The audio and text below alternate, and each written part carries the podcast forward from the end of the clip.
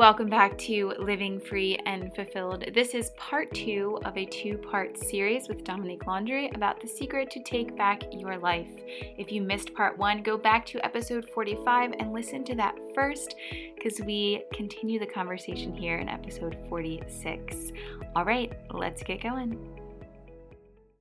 Sometimes this can feel, for people who have, women who have lived their lives putting everyone else's needs ahead of their own, which is often, that's the fastest way to get to a place that doesn't feel good, right? Yep. Totally live that. I've been there. Right? Mm-hmm. And so it can be a real, like, you want me to do what? You want me to ask myself in every moment what I prefer and sometimes choose that? But here's the thing. If we can't do it for ourselves, then how about we do it for our kids? Because I'm going to get emotional again. They're looking at us for how to live life. And if we martyr ourselves and take the that gets handed to us without even asking ourselves what we want, they're going to do the same thing. So I say sometimes, okay, how about you live the life you would want your kids to live? How about that? Yes. Think of what you would want them to do and how you would want them to show up in their relationships, choose where they live, choose who they're going to spend the rest of their life with or the next part of their life with, choose their careers and think of how, if you had a magic wand, how they would live their lives and how about you do that? Because you can't control how they live their lives. But you absolutely can be sovereign over your own life. And that's like to be an example to your children of how to create the life of their dreams. Like, I don't know, that lights me up. That lights me up at moments when I think, oh, why am I even bothering? Right? Because things don't always go the way you want them to go. That's what makes life interesting. This is what I say. Everything was perfect. It'd be boring. We'd absolutely be in that Pleasantville movie where everything's just black and white and it's, it's just boring. You know, there's life brings this full spectrum of so many things. And I can totally relate to this idea of, we're saying make a choice for you. Like what fulfills you? What do you need in this moment? What is right for you in this moment today? Right. And ask yourself that, but actually choose that. And for someone who is always putting everyone else's needs before their own, that can be really, really hard. And when I have moments where that part of me comes up, because, we heal these parts of ourselves, but they still show up in the form of our ego or saboteur, that inner critic, right? In moments when I am far too emotionally overstimulated, over sensory overload, I am literally I can't hug you, I can't talk to you, I need to get away. I've locked myself in the closet, in the bathroom, with the kids out there, banging on the door. And I'm I just need 5 minutes because I am emotionally overloaded, literally in tears, too much stimulation, too much. And then my ego starts to come in, you're hurting your kids. They just want to hug. You're hurting them and you can't give them a hug, right? But I literally, my skin is crawling, my nervous system's having a reaction, and it's this overstimulation. And I need those 5 minutes to reset. So what I do is I take that thought and I say, no, I'm not hurting them. I'm teaching them that they get to create space for themselves when they need it. Yes. I'm teaching them that it's okay to choose themselves, because then I come out after that 5 minutes and I say, okay, I'm sorry that you were upset. I needed some space to reset. Would you still like a hug? Because now I'm able to really give you a hug, right? Oh, so it's creating that space for yourself. And then going out, and just because a kid is a kid doesn't mean you can't explain to them at their level, I needed some space. I wasn't able to give to you what you needed in that moment. Now I can. That's teaching them that you have the power to choose, which is your ultimate power. It's not about controlling the situation or controlling what other people do or how it turns out or what life brings to you. It's about having that power to choose in every single moment and then to choose again. Mm-hmm. And again. Yeah. And not to be afraid to, like, if you said no to something, the example you gave, you said yes to the massage therapist job, but say you had said no. Well, just because you said no to something doesn't mean, like, a lot of people be like, oh, well, I can't change my mind. I'm going to look weak, or I'm going to look, no, we're constantly evolving and constantly changing and growing. And so what made sense to say no to at one point, or yes to at one point, at some point, it'll make sense to say the opposite, but you're not going to know it unless you're listening and evaluating. It's a constant, like the evaluation. So did you know this? I heard this not that long ago, and I think it was from Tony Robbins, who said when a plane I think even when it's on autopilot, but when it's flying from, like, point A to point B, and they have set a course to fly from point A to point B, that an airplane will fly off course like 80% of the time. And so there's a constant, so when I picture this line, right, from A to B, and then I picture the plane flying, and I'm doing this with my hands, but like this off course, and then it course corrects, and it goes back on course, and then it overcorrects too far. And so, right, so there's this weaving, and I think that's how life is meant to be lived. You make the choice, and then you, like, how do you know when to course correct? Because you've checked to see, am I on course? Am I on course to get from point A to point B? Or if I keep going if I keep going in the where I am right now, will it take me further off course? You'll be headed to, I don't know, New York, and you'll end up in Texas if you don't course correct. There's nothing wrong with being off course. It's normal. That was huge for me to know that you haven't made a mistake. Nothing has gone wrong. That's how life is meant to be lived. What's important is that you don't make it wrong. Like, you don't be like, oh, there we go, we're off course. We're just gonna, like, what? We're gonna go to Texas anyway. No, we're gonna course correct, because we're headed from, Hawaii to New York. So if we're off course, first of all, we're gonna check diligently, regularly, to make sure we're on course, so that when we're off course, and we will be, we can take action sooner rather than later, and the course correction is easier. So we could use it with a marriage, we could use it with a job, we could use it with a diet. Like, if you're monitoring your progress getting from point A to point B, so you have to have a point B. You always have to have a goal, even if the goal it's evolving and it's constantly changing. You need to have goals. It's why it's so important, so that you know what the hell, there's a purpose to what you're doing, right? If you get in the plane and you're like, well, I don't know where we're going to go, but let's just start flying, like, that's not going to work, right?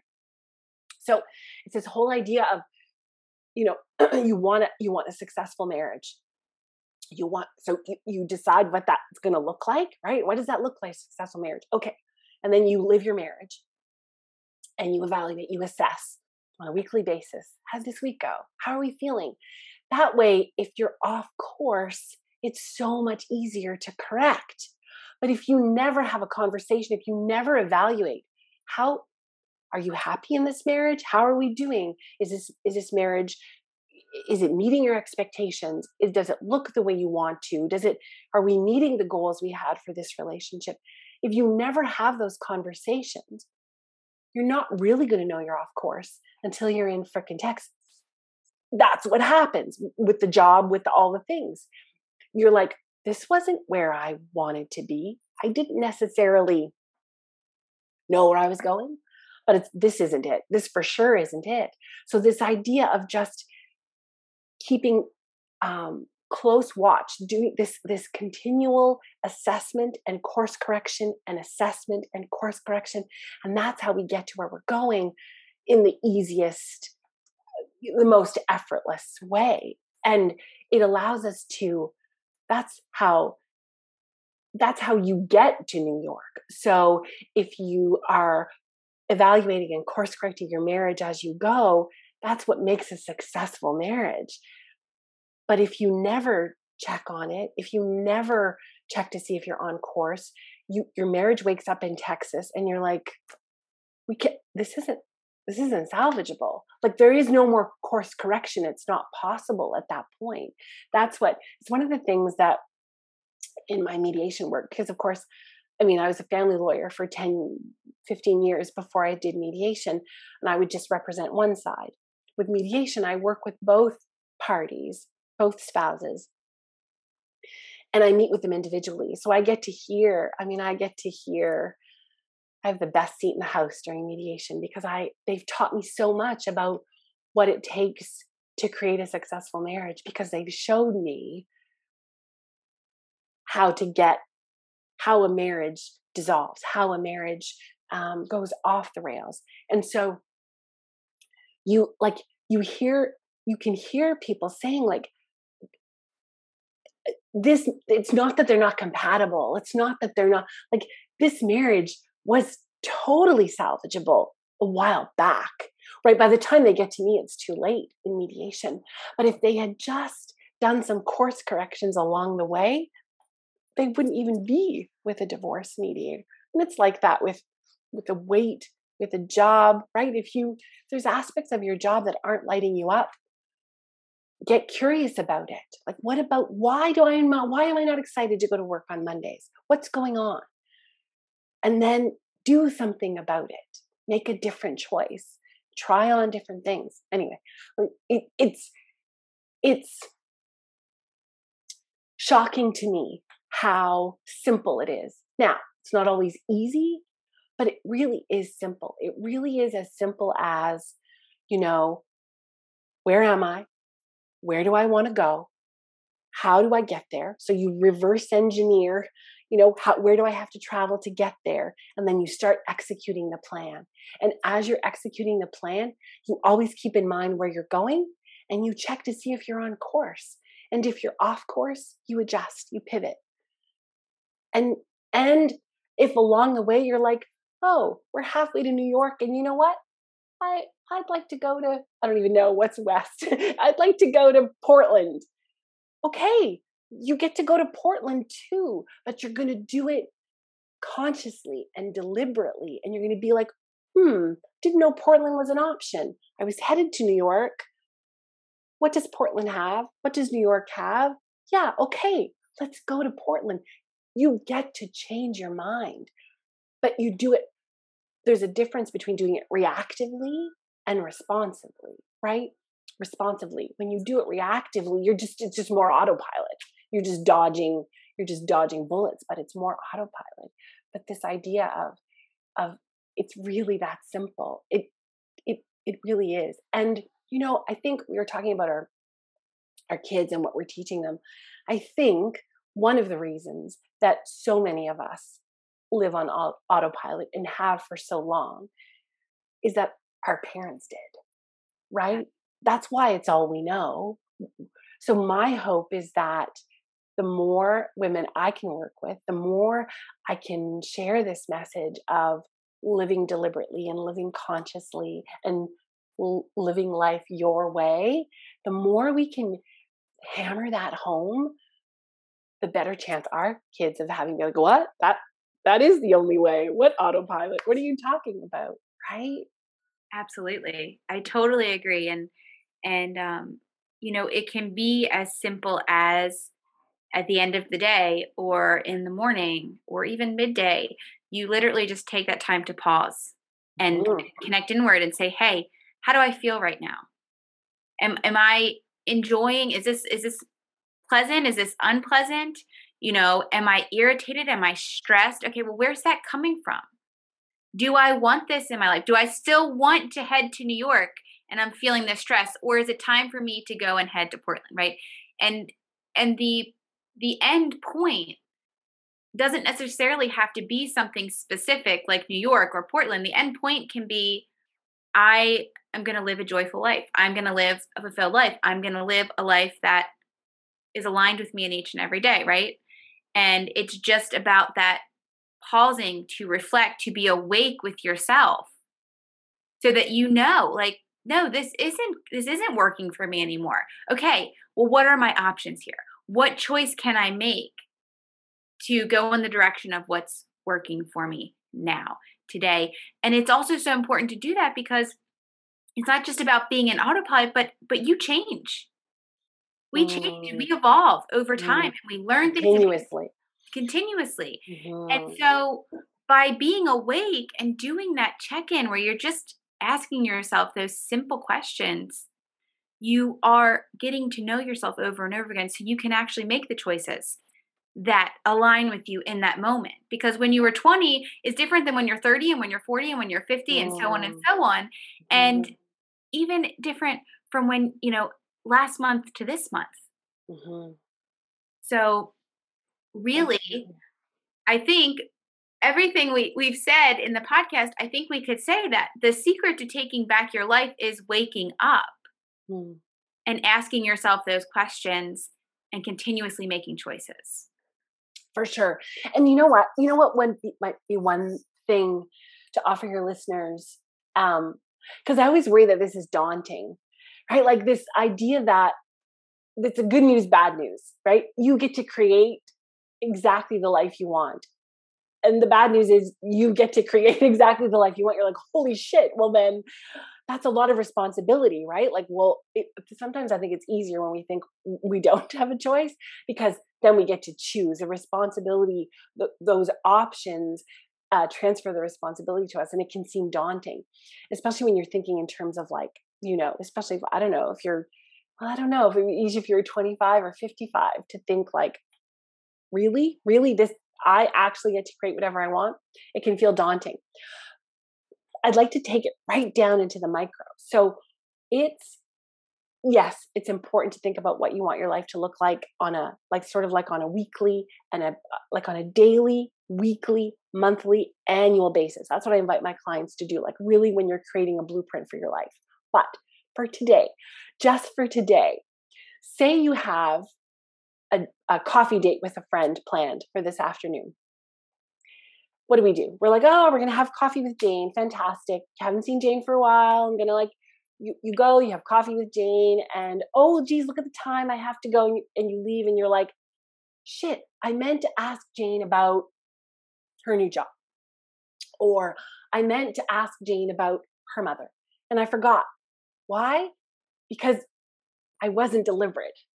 So before you go have coffee with a friend, what if you asked yourself, what if you set an intention and said, what's one thing I want to have accomplished during this coffee date? By the end of the coffee date, when I look back on it, what's one thing that I will wish, that I will feel good for having done? Now that could be just, you know, she's been having a hard time, so I'm just going to go and I'm just going to listen. That's okay. It can be whatever you want it to be. There's no wrong answer. But the difference is when you get to the end, you're going to feel sovereign, but you're going to feel like, first of all, you're going to feel like good about how you showed up because you asked yourself beforehand, how do I want to show up for Jane? And then you'll do that. We don't not do those things because we're arseholes. We just don't stop to ask ourselves.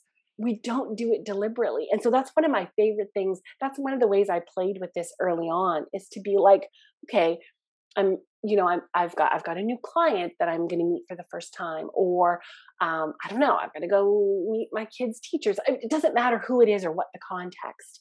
It's to be like, I'm going into this event. How do I want to show up? What's one thing when I look back on it that I will feel good about having? I don't know if accomplished is too big of a word, because it doesn't have to be big. It can just be, what's going to make me feel good about this at the end? And do that and see how that feels. That's the stuff that you're like, oh, like it feels completely different. And all of a sudden you're like, where else can I do that? Right? Absolutely. And that's like the small moment where you wake up, you choose to wake up. And the more often you do those small moments, the more often you're awake in your whole life. Mm. And like small moments are everything. The small moments are everything. Just like you said, what did you say in the beginning of your sunset? It's the micro. The micro defines the macro. Yes, absolutely. Mm-hmm. So it is daunting to look at your whole life, right? Daunting to say, I'm going to be awake for my whole life. But if you're like, this moment when I go have coffee with Jane, I am mindfully choosing, this is my intention, right? Yeah. And what happens is you create that pathway in your brain. And the more you choose it in those small moments, the more you travel that pathway and the more likely you are to choose that pathway again when you're in the moment. So you're not just reacting, but you're actually choosing. Yes. Yes. So our action step for you is to take small moments of mindful choices, of being awake and making that mindful choice. So when you do that this week, go onto Facebook or Instagram and tag us sharing your mindful moments and let us know what you are doing to be mindful in that moment. Just a small moment, and you can get all the information to tag us down in the show notes, as well as how you can find more information about Dominique, because she is so amazing, so excited that she was on the podcast today, and we could have all this valuable conversation today. So thank you, listener, for being here. Thank you, Dominique, for being here and bringing all this value. And I am sure you'll be back on the podcast again. So thank you again for being here. And listener, if you are enjoying the podcast, do me a favor, hit that subscribe button so you don't miss any episodes, and love to hear a review from you. Just let me know how you're feeling about the podcast and if you want to hear about anything specific. So thanks a lot. See you next week.